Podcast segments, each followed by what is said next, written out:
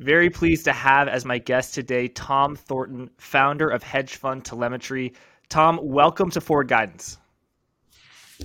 Jack, how are you? Nice to see you. Nice to see you too, Tom. So you're known as an analyst, uh, investor who specializes in technical analysis and and trading patterns, sentiment analysis that sort that sort of thing. So I, I really want to just start off uh, with a, with a note you had in, in hedge fund telemetry. You, you, note that one of the hallmarks of the last few years has been shallow and short-lived pullbacks, meaning that you basically wanted to buy the dip. Uh, and it's my sense, Tom, that things have changed. Why is that the case? Investors have been rewarded to buy every single dip, and they've they've just been so anxious to buy every single dip, so they've been very shallow. And you've had the Fed stimulating the economy with QE and keeping rates at zero. And it's never easy for a central bank to raise rates. It's a lot more fun to cut rates. Okay. You want to be a central banker when you're cutting rates. Everybody loves you. You write, they write books about you and you're, you write your memoirs and you sell a million copies. But it's hard when you have to pull away the punch bowl and the liquidity, and you have to control inflation. And it's just been game on, and earnings have been pretty good. So you have been able to see uh, those people work, and there's been huge, huge inflows in the last year. In 2021, as you know, there were so many, the inflows were more than 20 years combined in just one year. And so there was just a lot of capital chasing stuff. And now it's changed because now we have an inflation problem and the Fed is now backing off of QE and will soon be raising rates. Yeah, and the anticipation of rate hikes is already priced into the Fed funds futures markets, the eurodollar markets, and you've seen that uh, the two-year yield, for example, has been bumping up at very high levels. I think one person said that there's one day over day change of 25 basis points. That was the biggest sell off since June 2009. To what degree, Tom, do you think that that turmoil has impacted the equity market? I know you follow stocks very closely. What sort of what sort of uh, volatility are you seeing there? Well, one thing, if you look at the two year yield and the Fed funds rate overlaid, the Fed is clearly behind the curve and should have started raising rates probably last September, and they they overstimulated the markets. Um, I, think right now the equity markets are digesting, and the, the the problem that I see is the average stock in the market is down really significantly. I mean, we're talking maybe forty percent down on average, and you have these big mega caps, and everybody knows that they have such big weightings and they're safe and they make tons of money and they have great buybacks. And so th- that's been a hiding place. And if those stocks really gave up, then we could see a catch down to those other stocks, the average stock that's down a lot more. So my, my big thesis right now is that we caught the low, the first move down, and this has been a wave two type corrective bounce. It'll be a lower wave um, wave high. And then if we break the recent lows, then I think we're going to really see deeper levels, probably a three handle on the S&P. Mm. So we're recording this on Tuesday, February 15th. You think we're in the middle of a corrective bounce, you know, I, stocks are up today. So but you think long term that that you're, you're quite bearish. And and Tom, can you just explain for the viewers what why are you why are you bearish? What's what's your sort of structural view? I feel pretty strong that the S and P and the Nasdaq uh, should continue lower. I actually all the U.S. markets should continue lower, um, and it's partly because of the Fed. You could also have you know you have noise with the Russia Ukraine situation, but I think longer term, I think we're going to see lower levels. And in bear markets, if this is a bear market, and can't really call it a bear market until it is, I guess, um, acts like one. Yeah. But you, let's let's say go back to 1929. 1929, you had this big crash, and then it went down for three years after, actually two and a half. But there were 10 10% spikes along the way. So those were actionable. So that happened also in 2000. And you had some very uh, meaningful spikes in 2008, 2009. That the problem is it's not that easy just to short stocks or to be short with puts or whatever. It's really hard because you get caught out with these face ripper rallies. And so you have to be nimble. And my, I've worked for hedge funds and we were really successful in 2008. We were short a billion dollars of financials and CDX and all the stuff. And the, I mean, our office was you know, a football field away from FrontPoint and those guys were in the big short. We weren't. Uh, but we were basically short maybe a little bit more than they were with the same trades and it worked and it was hard. It was really hard. Our financials guys were, you know, very nervous. Uh, even being right, it was really hard. And it, it, in March and actually it started around February and March, we started covering these financials, and we there was still a little bit more downside.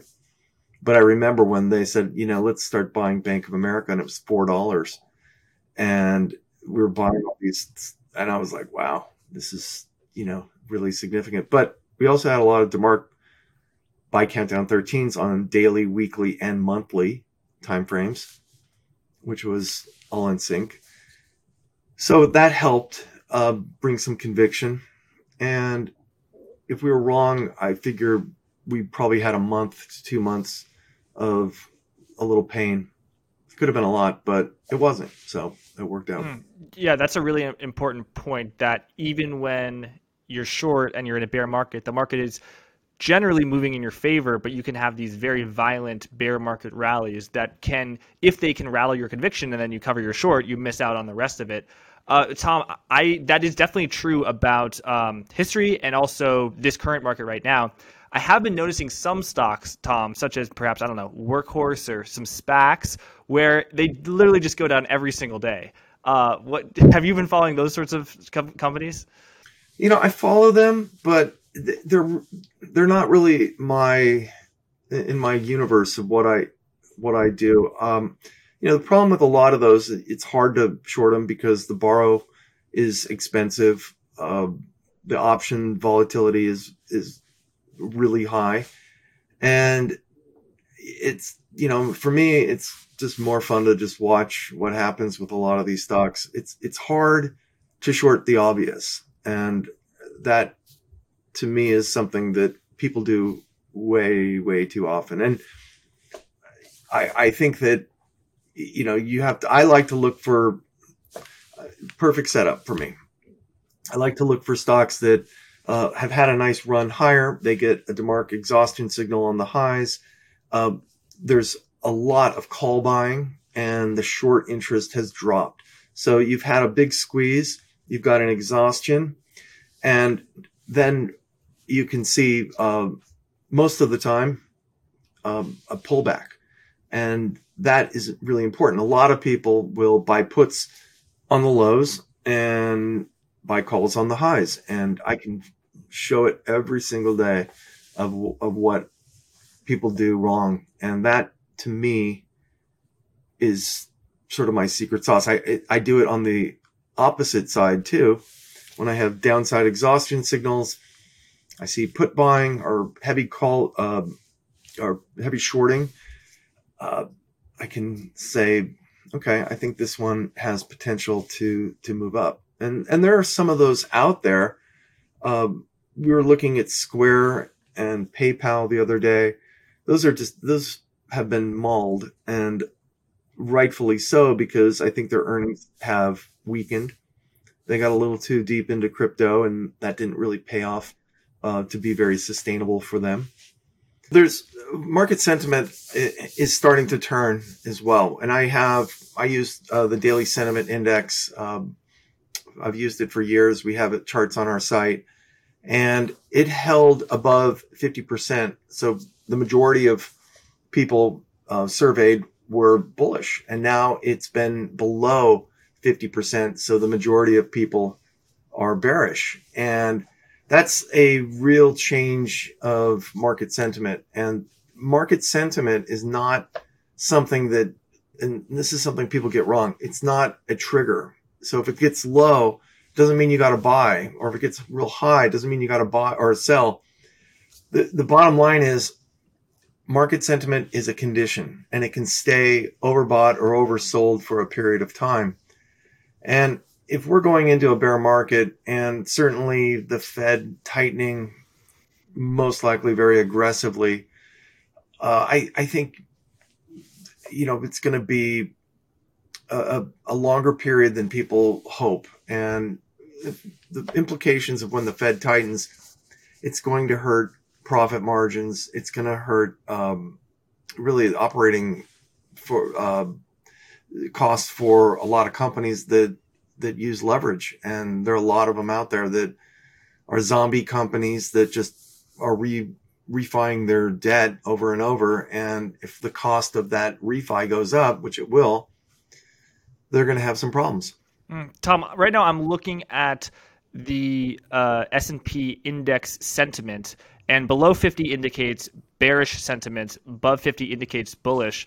So, what does does the fact that there's bearish sentiment in the market now, uh, does that is that bearish to you? Because sometimes the market can get so bearish that actually you, you want to buy, right? Like in in April of 2020. Yeah, and in March uh, March 23rd, 2020, the bullish sentiment got to, I think, 3% bulls. And usually when you get under 10% or above 90%, uh, those are extreme readings. And generally, you're not going to see those readings last at those extremes for long. The thing is, I, I use DeMark indicators, which is an exhaustion indicator, and they basically work as a trigger for me. So in March of 2020, we had tons of DeMark exhaustion sequential 13 buy countdowns. And I put out notes saying to everybody, just buy every single thing you can. I covered all my shorts uh, and went mega long. And people thought like I was losing my mind. But as it turned out, those indicators worked and they've worked well at extreme at, extremes. Mm. But you're saying that the uh, bullish the bullish percentage is not at three percent; it's at something like thirty or forty. So it's not bearish enough when you want to get bullish. It's not there yet, and um, it's you know we've had this bounce, and one of the things that happened, I think the S and P bullish sentiment got just under twenty percent um, at the lows, and then which is not super oversold, but it, it bounced and it moved up to just under 50%. And then it failed at that level. I also use moving averages on the market sentiment and those tend to work pretty well too to just establish a trend. And the trend right now with that, the 20 day moving average of the S&P bullish sentiment is pointed down. And Tom, where are you seeing the biggest pockets of potential weakness? You know, if you look on a historical basis, it's been the Nasdaq, the tech-dominated stocks that have led the way down. Perhaps some people could say they have a higher duration, they're more growth-oriented. Uh, meanwhile, you know, I believe energy is one of the few sectors to be up year to date, although it is actually down quite a bit today. In term in terms of you know which index or or which sector or, or size or growth versus value, what what do you like, and what, what are you seeing the biggest pockets of uh, uh, of risk? Well, I think there's risk um, pretty evenly spread out, and I can look at the you know the the Nasdaq. I know a lot of people will. I've watched a lot of people try and short the triple Qs and the Nasdaq futures, but that's you're shorting Apple, Amazon, Microsoft, Google, um, and you know, good luck. It's real tough, but it's not impossible. And I do think that there's risk with those companies uh, to you know go a little lower. And it's the the thing is when you have a market correction at the start of a market correction, the the stuff that gets thrown overboard first is the junkier type stuff, and that's what we saw. We saw a lot of junky stuff get thrown over. All the meme stocks are gone. The SPACs are decimated. Uh, a lot of tech names that just didn't have any earnings. You know, uh, I'm not bagging on Cathie Wood, but a lot of her stuff got thrown overboard. And then what happens is people hide out in the safe stuff and then earnings start to get a little trickier, comps get harder, and then they have to let go of those. I think Facebook's a pretty good example. Nobody really expected Facebook to drop 20 to 30% after their earnings, but they did. And that was basically catching people out on that were set up real long, hiding in Facebook. Oh, it's cheap, blah, blah, blah. But that's what happens when there's surprises. The stocks go down a whole lot more. And one other thing that we track a lot and have been tracking a lot more recently is the market short interest and excessive call buying or excessive put buying. And there were call, there were calls being bought on Facebook ahead of the earnings. And usually you want to fade those types of signals. And at the lows, you see a lot of put buying and then you see this bounce and that's basically a put squeeze. Those puts are getting unwound. So people get, if you get surprised, you're going to get an outsized reaction. These uh, big hedge funds and institutional firms were selling at the highest rate ever technology stocks, and they were degrossing their books uh, by getting rid of a lot of a lot of tech stuff. Now, tech is actually on the Bank of America Fund Managers Survey today. Uh, tech is at one of the lowest levels as far as exposure, and tech was always a very crowded place. So it's you know if when the market does finally find some footing and can bounce, tech's gonna. There's a lot of tech that's gonna bounce real hard, and I, I think it's gonna catch people that are comfortably short. Um, that have been short these names are going to get caught out. Look at the way the banks banks report first, and when they reported, uh, it wasn't a very good reaction uh, by the market, and that's partly the earnings weren't necessarily awful, but the the reaction was awful, and that I think is generally because fund managers are loaded up to the, their gills with uh, bank stocks, and so there was just nobody left to buy them. They're not that short um, and that's why, you know, they get crowded and we try to track that. Um, it's hard to, it's hard to move them. I mean, they were, the tech names were, were crowded and also sold off pretty hard. And you saw outsized reactions in, in names like DocuSign, Adobe, Autodesk, um, others that, that really, you know, hit it hard. I mean, and Facebook, obviously. Uh, Tom, one thing that struck out to me on your uh, on the, the, not your report, um, the Bank of America survey, which you you read about on Hedge Fund Telemetry, is the amount of investors that were sort of caught off sides by the rate hikes. Um, I could got looking at a chart now that shows that in January, uh, most investors, over 50%, I think, expected three rate hikes in 2020. Uh, in the February report, they now uh, most of them expect four, and only some of them expect five but the market in terms of the Fed funds futures is pricing in six or seven. So how do you sort of explain that disconnect? Which which is are equity investors un, uh, thinking that the Fed is not hawkish enough, or are the futures Fed fund futures market thinking that the Fed is too hawkish? You know the the funny thing is everybody's panic, and the, there was also data in there showing that their biggest concern was too tight of monetary policy. Now we're still doing QE as we speak, and we haven't seen the Fed hike once yet. And they're concerned about it. I always laugh when I hear someone on financial TV saying, oh, policy mistake. They're worried about a policy mistake at zero rates with QE at the markets not that far off of all time highs with valuations that are, you know, historically very high. Uh, boy, I'm really Mr positive here today, aren't I? But um, the bottom line is that, that they will they will most likely hike, in my opinion, three to four times, and I think that um, the big concern in the market is if they hike in March 50 basis points. And today's PPI number was red hot.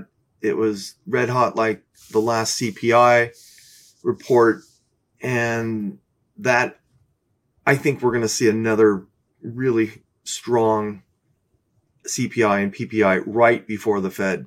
So the, the 50 basis point consensus will become consensus of what the Fed's going to do. And they're behind the curve. They know it. And they have a mandate. I mean, Biden said in his prep big press conference he did um, last month that inflation was top of his list and he passed the buck to Jerome Powell and said, you guys deal with it. It's on you.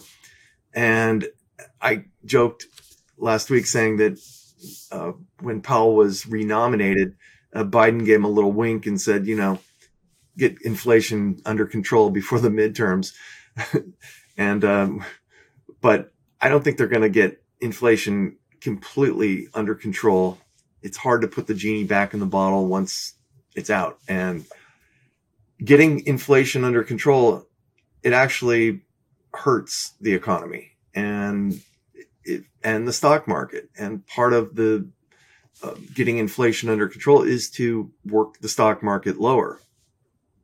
So I don't think the Fed's really that concerned about where the stock market goes. Probably in you know in the 3000s the, the Fed might start commenting about it. Uh, I'm not sure they can start QE again or cut rates or will have to. But the Fed's going to be tightening rates for a while. That's my my view. Mm. And Tom, how are you thinking about, I guess, the the sort of distribution? In other words, do you, do you think that it's uh, all, all the risk is sort of spread out linearly, or do you think that once it breaks below 4,000, then it could get to 3,200, and you know, in which case perhaps buying deep out of the money put options, if if that is the case, which I don't know if you even think that, like then buying deep out of the money put options would be a better way to express that view than sort of outright outright shorting. You know, I, I know there there are folks like Mike Green who talk about uh, you know th- when when passive flows unwind, the downside is just way lower than even the most bearish people in the world can think of. Yeah, I've I've had some conversations with Mike Green, and uh, yeah, it's a sobering thought. The the concern I have is that all those people that um, put money into the market last year are going to be future sellers, and nothing motivates sellers more than lower prices, and that could you know be a, a cascading type effect. Now I have put spreads in the market. I'm short stuff in the market. Uh, I'm long stuff in the market. And I, I think that you need to remain rather nimble with, you know, where you are with your put spreads. I don't go out. I generally what I will do is I, I will look for something a month to two months out. I'll look, uh, 2% down, uh, for the first strike and then 10% lower for the second strike, um, capping my gains if we get there. And those put spreads I did in March of or February of uh, 2020, they went right through the lower strike of the put spread, and you know I could have made a lot more, but you know they worked. They worked as advertised. Mm, yeah, Tom. Uh, one thing that you know your your DeMark indicators are really good at catching is is oil. Talks about oil because oil is something that it's very very overbought based on sentiment, based on relative uh, strength uh, in this index, but it's sort of remained overbought for many weeks now. And I'm just looking at a chart. You uh so you got you got out of oil very recently, which is a very well timed move. Uh, tell us why why you did that and how are you, what's your what's your perspective on, on oil right now? Well, first of all, I, I, went back. Um, I started to get really bullish on crude and energy um, a month before Biden was elected. And the reason I think I was even talking to you uh, way back when about it, because I knew that their agenda was to hurt the energy companies, whether the shale companies or the big uh, drillers, that they would limit the amount of uh, drilling in the U.S. That would put pressure on the price because supply and demand. And the funny part is that when Trump was elected, I heard all these people saying, "Oh, it's all Trump's buddies at Exxon, and they're going to get rich." And it was a bear market for the energy markets because there was more supply. So right now we have a couple problems with supply chains. Uh, the reopening is causing a, a big amount of demand.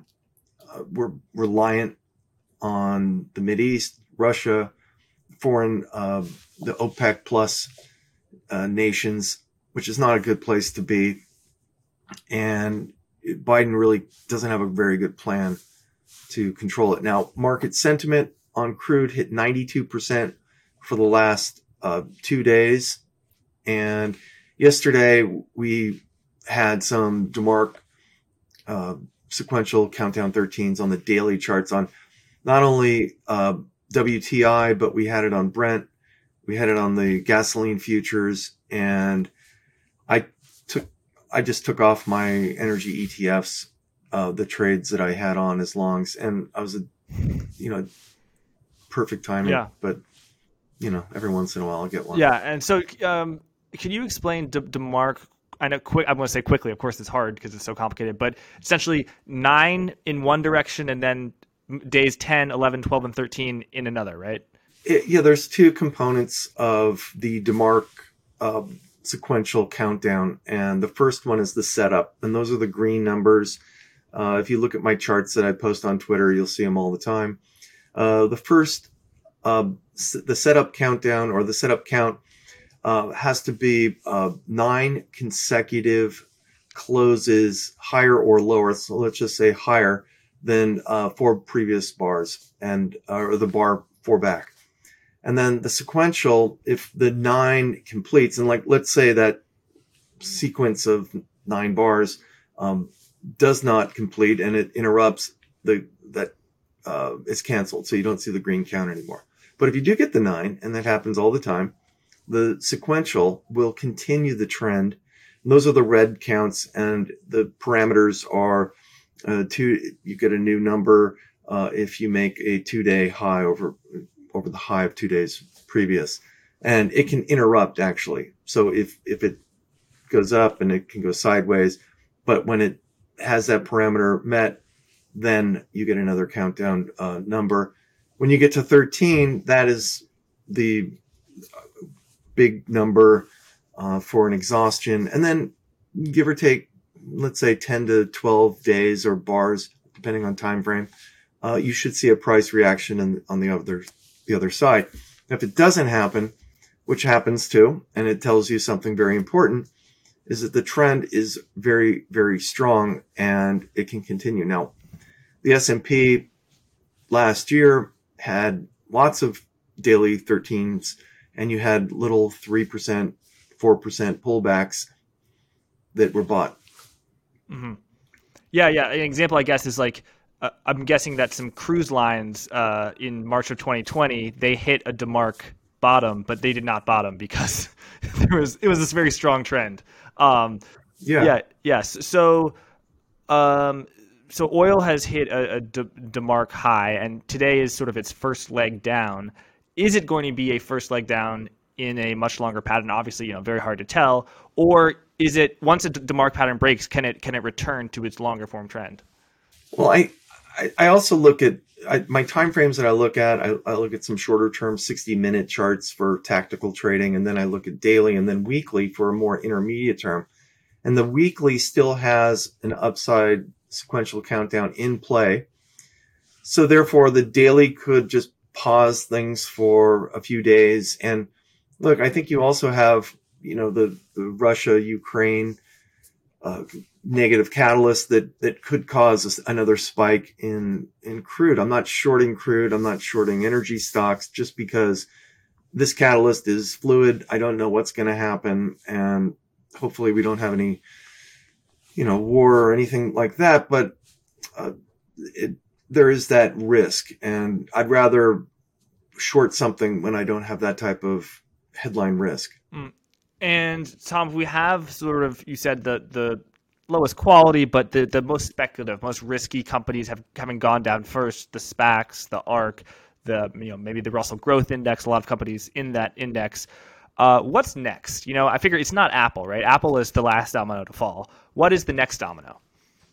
The one thing that I will say that um, has been interesting on this bounce is that uh, the the most shorted baskets, well, actually month to date, actually rolling month, it's down 2.6 percent. So shorts have actually won. And then if you go year over year, uh, the most short basket is it's down 27.75 percent. So there's been a really good market for the two sided long and short market. And, you know, you have the Russell growth in there as well. They're down 25% year over year. There's a lot of, there's been a lot of concentration in the shorts with the smaller cap names. And there's a lot of hairy stories on a lot of those names, but the shorts have made money. Now, the problem, or well, one of the things I'm starting to see now, and it could be this like um, the plates are moving, you know, the tectonic plates are starting to move for liquidity. Um, they're starting to short larger cap names. You know, some of the mega cap names are starting to see more shorts. And it's not enough as a percentage of their float to really make a big difference, but it's a percentage, dollar percentage that's starting to increase. And it's not that shorts can be wrong, shorts can be right for a period of time, but they're starting to look at liquidity right now. And that to me says that, hey, maybe Apple uh, can go lower. I'm short Apple, I'm short Amazon. Um, I'm profitable in those currently.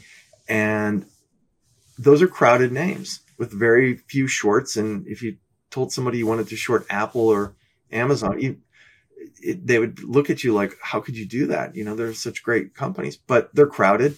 There's been exhaustion signals and there's not a lot of shorts there.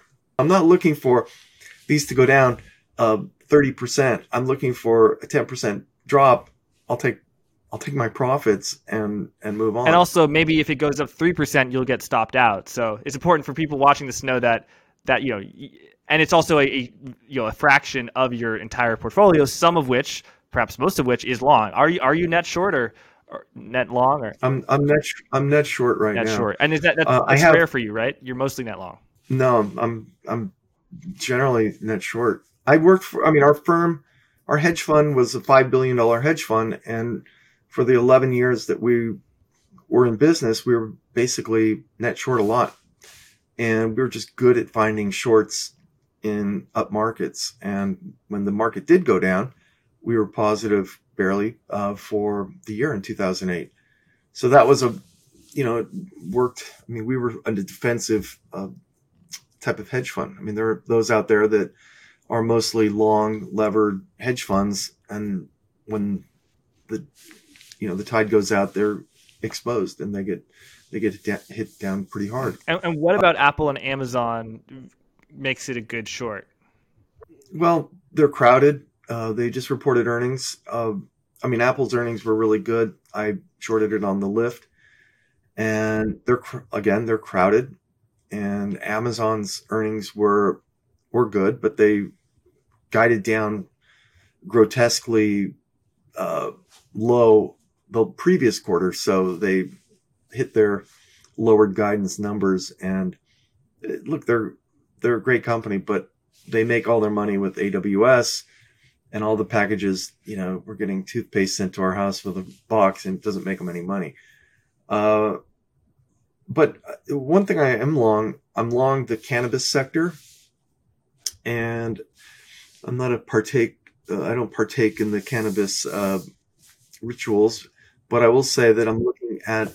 I like to find catalysts and themes and so I started buying the catalyst or the uh, cannabis stocks down about 50 part, 55% off their highs. And this started in November and I added some recently at the lows. And so I'm down a little on some of those, but not much. And there's catalysts that I like.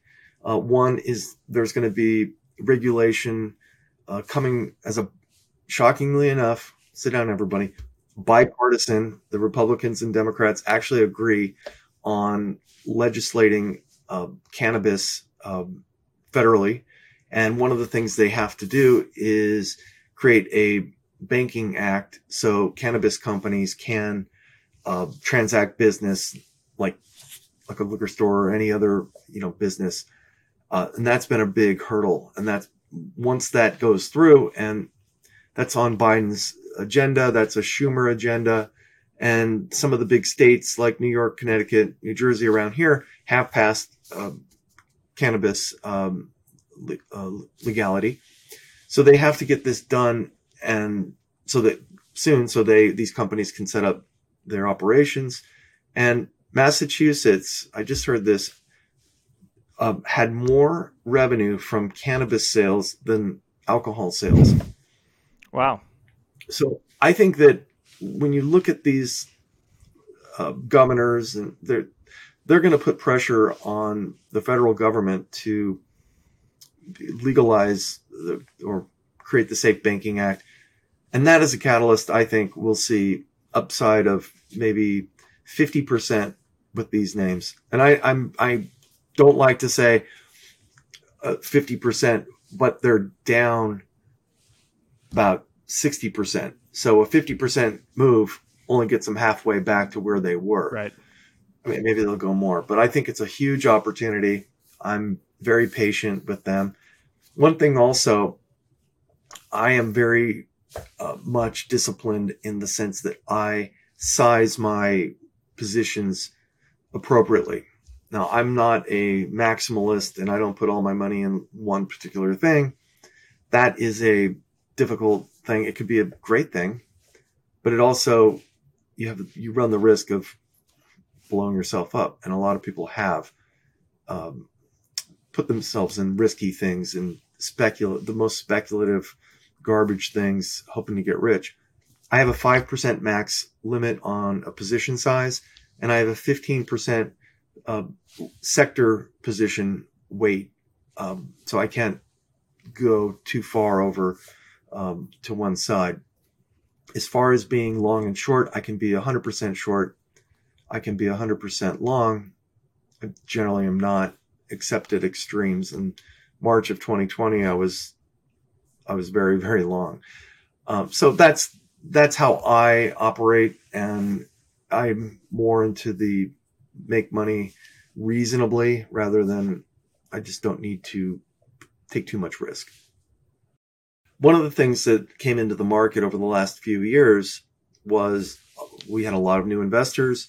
Uh, it was a get rich quick scheme. And what's the next thing Dave Portnoy was going to recommend? And people chased uh, stocks and cryptos that were going straight up. And when the bubble popped on all those, they all went down uh, basically about the same amount. So my view is there. I'll I'll be more than happy to find something that's beat down with a positive catalyst um, ahead that I, I see happening um, in, in the next you know next couple months. Mm, right. And is there something about um, ARKK or those really beat down stuff that you think they could be oversold? Well, being oversold is there's the good and the bad with being oversold, um, just like there's the good and bad of being overbought things can get more oversold and things can get more overbought. And when you see something that is over, let's start at the overbought side. When you see things that are overbought, it generally lower or lures. It's like short bait. Okay. It's just like they're throwing chum in the water for shorts to nibble on. And so they'll, they'll short real high. And they're, I like to find exhaustion signals. I like to find low short interest and I like to see those after those moves and then maybe a little turned down. But that's it's like if it's obvious, it's obviously wrong. And that's what happened with a lot of stocks like Tesla that, that just were gamma squeezed higher and the shorts, you know, gave up and moved on. And, but on the other side, on the downside, the problem is you have these down moves and the first ones get you know the buy the dip people in there and then it goes up a little small you know nominal and then it fails again and that you lose that support. And each time that happens you're going to get fewer investors or traders coming back to that name. And people generally buy after moves happen, and they generally sell at the lows uh, way too, you know, at, at, the wrong time. So that that to me is uh, the risk. If, and the thing is, on my call about the S and P and the Nasdaq and generally all the other indices, if we break the recent low, now that will basically um, puncture all the people that bought recently the lows, hoping that we were going to move right back to old highs, and they'll have to sell. And we we have to just always remember we have this huge amount of inflows that could turn into future sellers, and that is a concern. Now, I the other hand, if I see a stock that has a lot of shorts in it, I look at those people as future buyers. So that that's the the risk. It can get it could get ugly uh, real quick. Yeah, you can explain what that means when you say that shorts can become buyers? Just when they when they cover. Yeah, and you know the the funny thing about some shorts that in the last year that are so obvious, and Tesla is one of them because their fundamentals are they don't make sense. Their valuation is crazy. Uh, it's a cult stock, and people you either love it or you hate it, and um, they've done exceptionally what the stock's done exceptionally well. But there aren't shorts in that stock anymore. Shorts have moved on and it became a market of call buyers or put buyers. And every time it goes down, you see the puts come scrambling in there. And then every time it goes up, all the way up, you see the call buyers and then they run out of steam. So it's really been a market of heavy option buying and not selling, option buying. And that's just go into the highly speculative nature of the last year of how people have invested in getting rich. One of the things that I tell people all the time that are not professional investors or traders is to watch market sentiment on their own. And they can do it by, let's say, if the stock market gets clobbered and killed. And it's Lester Holt is on TV talking about it on the NBC Nightly News. That's probably the bottom. And when the GameStop thing was going on, it was the first thing on the local news here in New York and Connecticut. And Lester Holt had it on there. And that was the absolute top right there. And even my daughter, who I, I have three daughters and my youngest daughter is in college she's a film major, and she called me. She goes, Dad, what's going on with this GameStop? She's never, ever asked me about an investment or anything. She goes, All these guys are playing it on, their, they're doing it on their phone. And I'm like, Oh God, you know, but that was the top. You can just see it. Basically, what people do on mainstream financial media or any media is they're reporting on what's already happened rather than what is going to happen. And it's easy for them because people they absorb that. Oh yeah, look at GameStop. Look at I, and that just lured people in. And when the markets are getting killed and the, they're talking about it on the news, people are selling. They're panicking. They it it creates a sense of panic. I'm going to buy panic and I'm going to sell euphoria. That's how I'm wired. I've just done that my whole life. And would you say there's not enough panic now? No. I don't think so. I don't think there's enough panic. And, and, you know, one thing also that happens in real bad bear markets is there's very little, very few places to hide. And that's because a fund manager that's, let's say, diversified properly or a lot of, you know, let's just say a mutual fund or hedge fund or large money management firm, they may have pockets of stocks, bonds, crypto, metals, everything. They're going to throw everything overboard and reduce risk across the board. They're not going to say, "Oh, I'm going to hold on to Amazon. I'm going to hold on to Apple." No, they, they basically will will reduce risk across the board, and it's it's hard to find safe places. So in you're going to outperform in cash in down markets pro tip. Yeah. you so there's cash and then there's bond, which is bonds, which is taking on uh, credit risk, but in the, in the case of treasury bonds, just interest rate risk. And you can go out to as long as 30 years. And a lot of investors and also hedge fund managers have, for the past 30 years, let's say, bought stocks and hedged it by going very long bonds and doing so with leverage. Um, the sort of civilian version of this portfolio is called 60 40, 6% stocks, 40% bonds.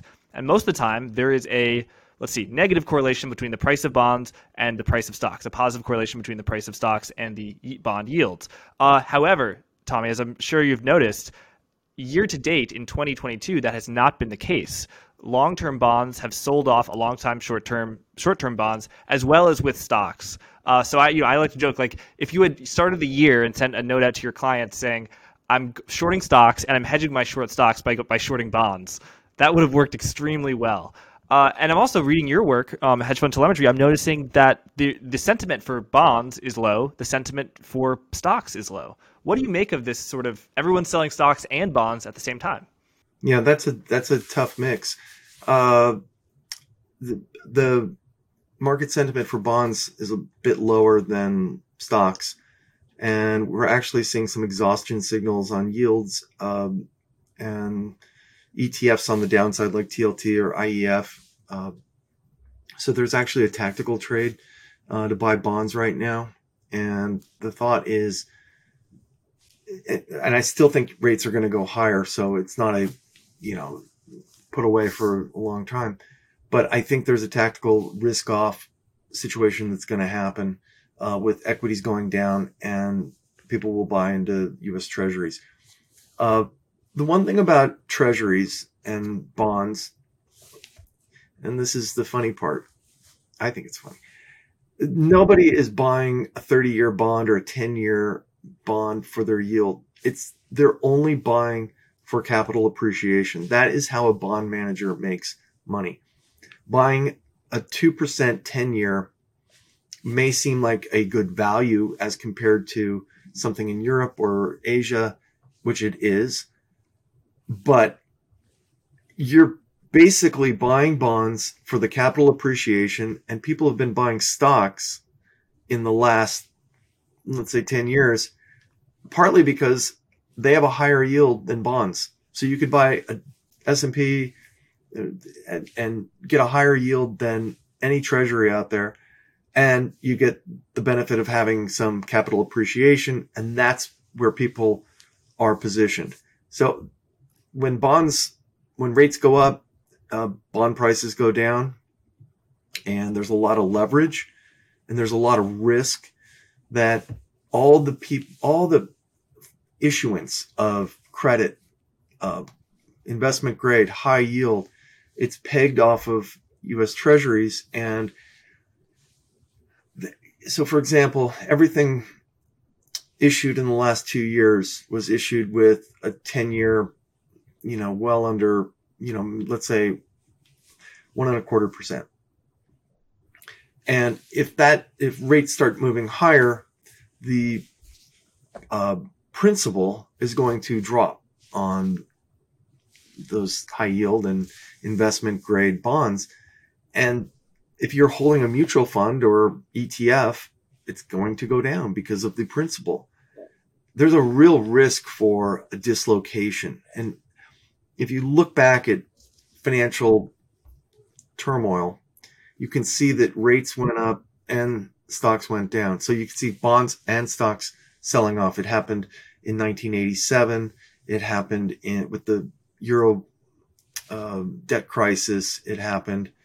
Uh, that is a real risk. And you know, one thing that nobody has seen, nobody has seen inflation like we have today and a Fed that has to do something about it. I mean, people are freaking out about 50 basis points coming off of zero, zero. And that may not, or maybe it will, do what it, its trick to control inflation. And, you know, that I think is the real unknown. But if you go back into history and you look at the 70s and what Volcker did, I mean, it was it was tough, and he sent the economy into a recession, and this Fed could do it as well. But it was actually a recession that was cleansing.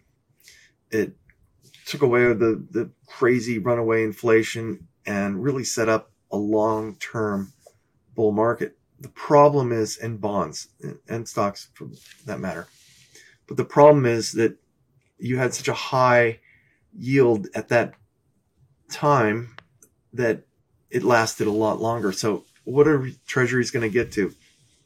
3%, 4%? You're talking 10, I mean, the 10 year? I, I, don't, 10 year or the 30 year. I mean, everything is very tightly wound and flat, you know, there's yeah. inversion that could happen as well. And that is also a concern when short rates go higher than the long rates and that inverted or, you know, a curve like that that's flattening could invert. And that's been a signal of a recession but bring it on. Because if we do get that, we're going to have a better setup going forward. And if we're prepared for it, which we are, we'll we'll prosper and we'll do fine with that and do your job, which is just that to control inflation. So yeah, I think there's a possibility that we could go into a recession. And you know, one thing that was happening in the in the late um, 1990s and early 2000 is that we had such strong growth and the NASDAQ dropped 90%.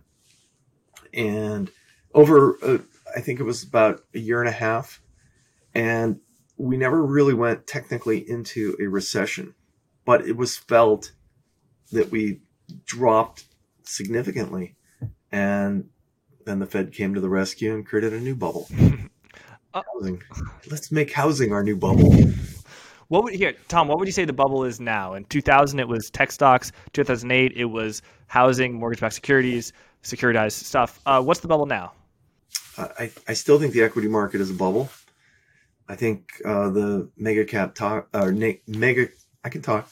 Uh, the mega cap stocks are a bubble. I think people are hi- they hide in these, um, believing that they're going to just continue to uh, do as well as they always have.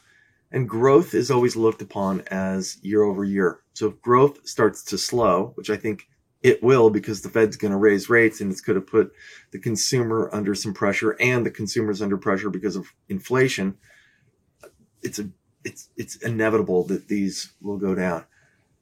You know, I think that um, if you asked me that question six months ago, I'd have a lot more answers, but the market has more, you know, brought down a lot of speculative stuff. And that's good. You know, the market is supposed to do that. I think banks are a little uh, bubbly just because of the positioning. I think crypto's still a little bit bubbly. I'd like to see, I mean, I'm not a crypto investor. And the thing, the thing is, I'm absolutely 100% objective with it technically of how I look at the assets. And I only focus on Bitcoin and Ethereum, and those are the only ones I chart. Um, but I do think that if the equity markets go down, the bond markets go down, you're going to see crypto go down as well. Ethereum again, I, I think is I think has some upside potential. Maybe Bitcoin as well, but I think at fifty thousand, Bitcoin will probably stall if it gets there. Um, but it's that type of asset that can go down 50% and that's a feature i'm told mm. Yeah you see some potential upside signals you write that there are dueling upside and downside waves and that the talking about ethereum sorry the upside sequential countdown gives me more confidence we could see higher levels in the near term so i'm looking at a chart now you have the DeMark indicators you have the moving averages what is it about ethereum's chart pattern that you think there's there's some upside? And also, what what's the time frame we're talking about? Uh, week to two week, about uh, let's say two weeks. Yeah, okay. And you know the the risk is with everything right now is that we break through the previous lows, and the one thing that Ethereum has done nicely is that it bounced and we our signals were really pretty st- strong um, with the bounce and it it made a higher low. And I like to see things make higher lows or lower lows if I'm short. And that is the one thing I think has been real positive. So this li- last little dip that we had in Ethereum um, after the bounce, if I was trading it, I would be I would have a tight stop there if I was a trader, and then a much, you know, maybe halfway between last price today and the lows as a stop. Mm.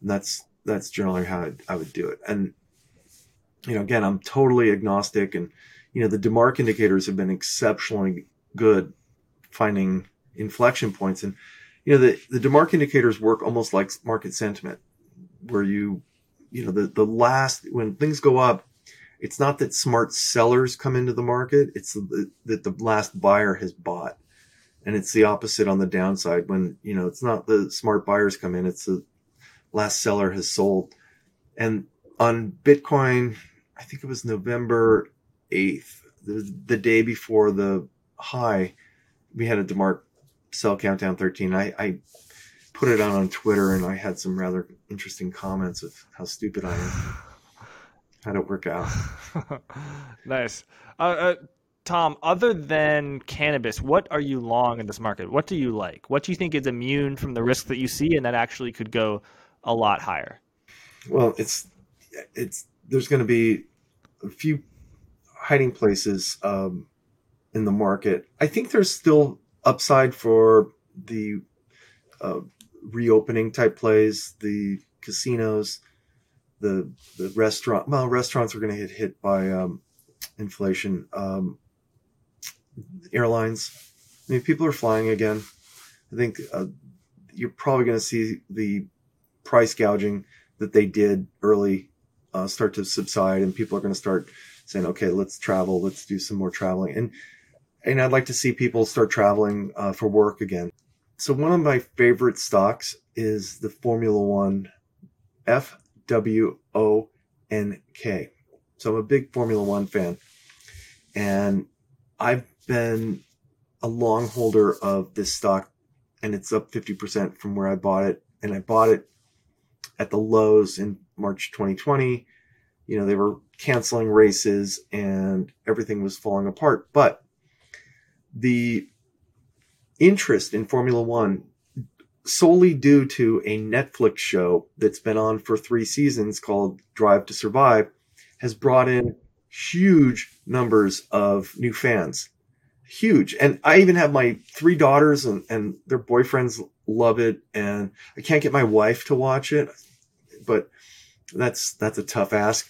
Um, but there's going to be two big races in the U.S. next year in in May, uh, Miami, and then in October in Austin. And they've been doing Austin, and the the attendance is just out of control. And we're talking hundreds of thousands of people are going to these races and the the profit that they're going to make is going to be very very high and the tv rights are they make money uh, the teams are really interesting because it's brought social media has brought in the personalities of these drivers and so people feel a lot closer and i think it's gonna this stock it's 63 i think it's gonna be a hundred dollar stock uh, this time next year.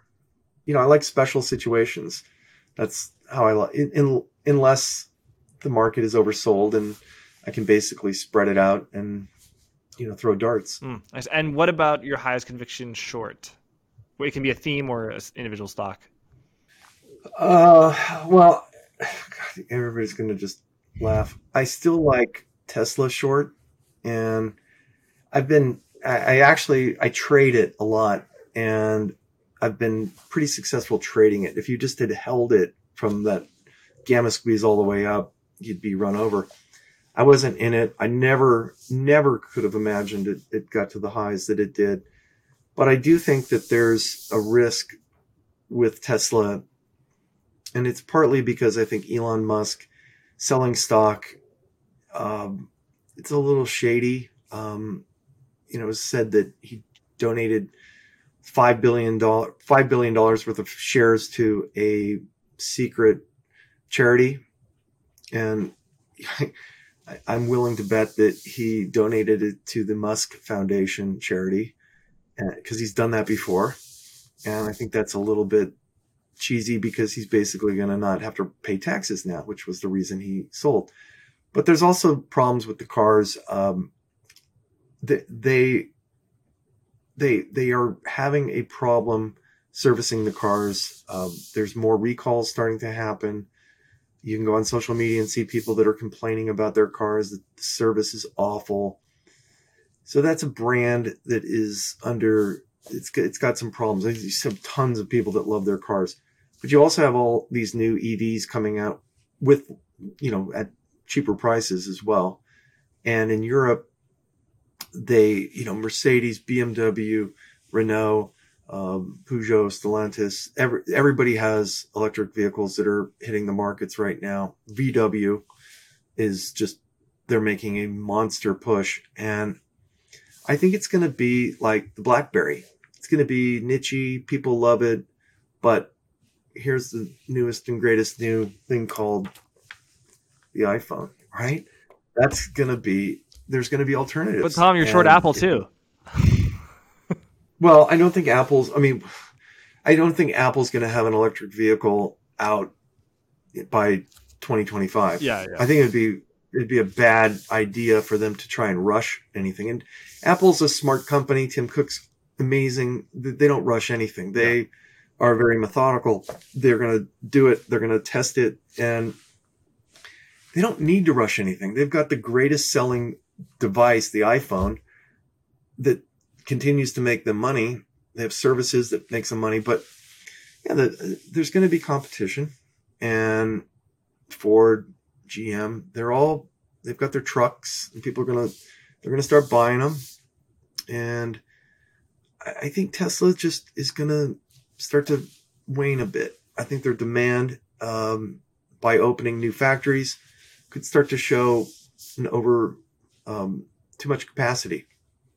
So we'll see. I don't know. I, and then there's the full self driving, which doesn't work. And people are starting to get irritated that they paid money and it doesn't work. So that's an issue. I'm glad, glad you brought up Europe because um, I neglected to ask you about uh, international markets. Do you have a view? Are you are you more constructive on Europe than you are on the U.S.? How do you think about emerging markets? You know, Brazil. It, it Brazil's rates are already at 10, 11 percent. So the U.S. is at zero. So maybe is Brazil a, a hiding place? How are you sort of thinking about China, Asia, uh, Europe, emerging markets? I think um, I think China they have still lots of issues with their real estate and banks, and we'll see. I think China's probably it may be an okay place to to to buy uh, the A shares in China. The Hong Kong stuff, they're still. I mean, look, they're when the government is publicly going after the tech CEOs and cutting off their knees basically, and their stocks are getting killed, um, it's uninvestable. Alibaba has risk because SoftBank, which is under a lot of pressure themselves, leveraged out of their mind. Um, that's their biggest holding at 24%, and they're probably going to have to sell some. That's a big risk, by the way. SoftBank. SoftBank owns 24% of Alibaba. Yeah, and they've they've they sold some higher, and they got in uh, pre you know pre IPO way way back, and it's been their best position. But everything else that they have has been absolutely decimated, and their stock's been hit, and they're the third largest weight on the Nikkei. There's and they have private equity and in private equity, you have to mark your positions. And it, it's very hard when everybody in the company was given leverage to buy shares in their private equity.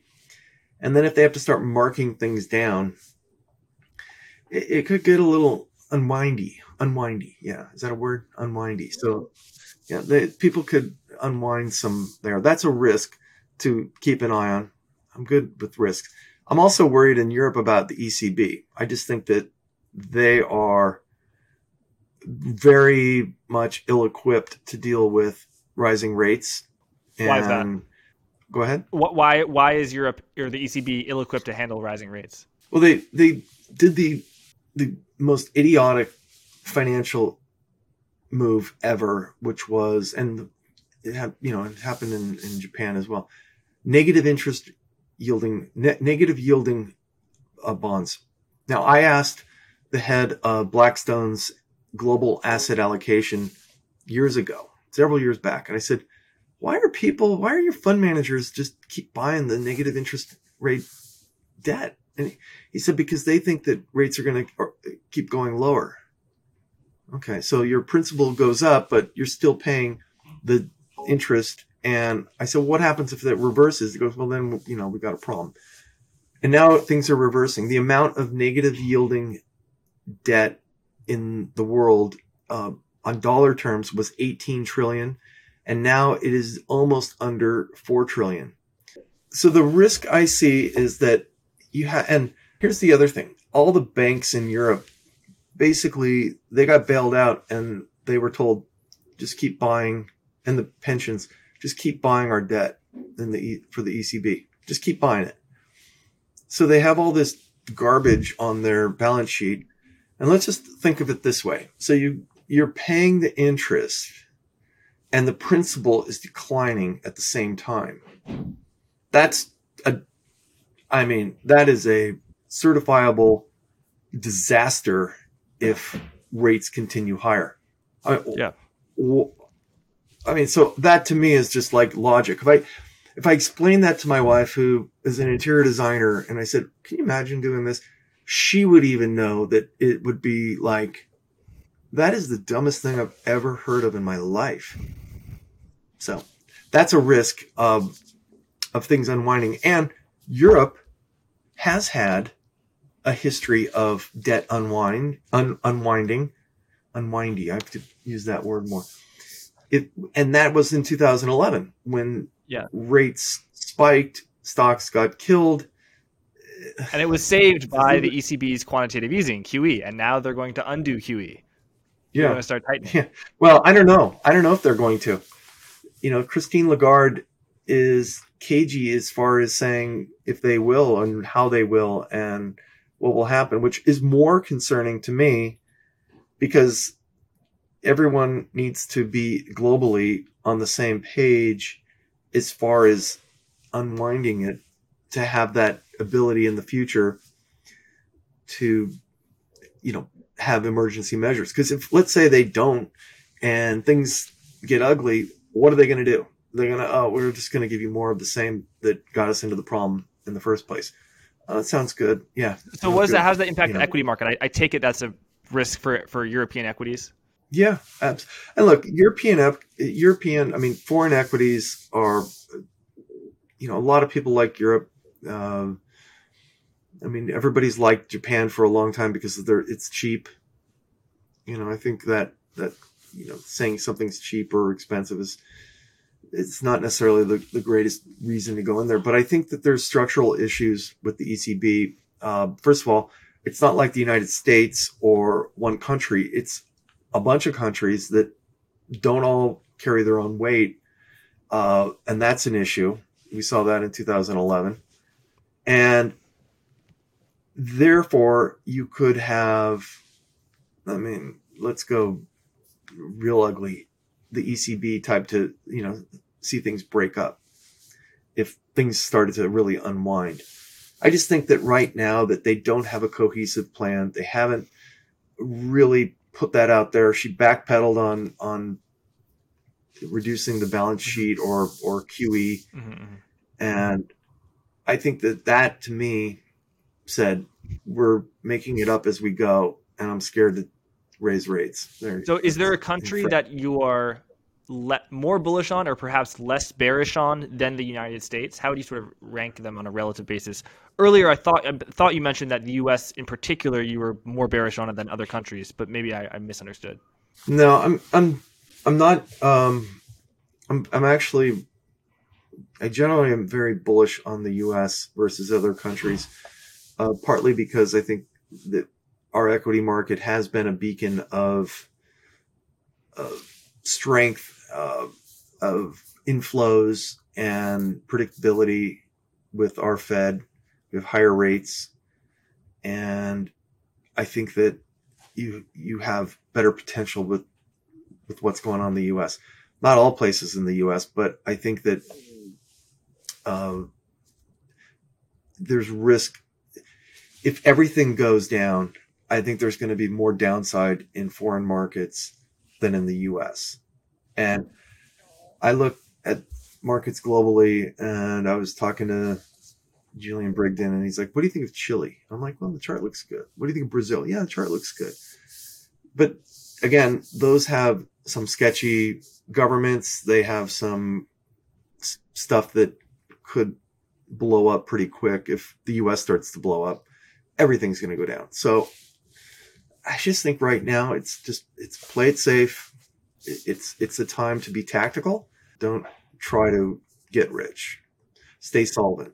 Live to play another day. That's those are little things that I write down on my my pad down here just Stay to solvent. remind myself. Nice. Well, that's wise words uh, to leave our audience. Tom, thanks so much for coming on Forward Guidance. Uh, I want to ask you just a little bit. Uh, you, I understand. It's my understanding that five years ago and one day ago, uh, you started hedge fund telemetry. So, what was it that uh, uh, inspired you to start hedge fund telemetry? Tell us that story, and then also, what was it about on Valentine's Day that that was the first day you you started?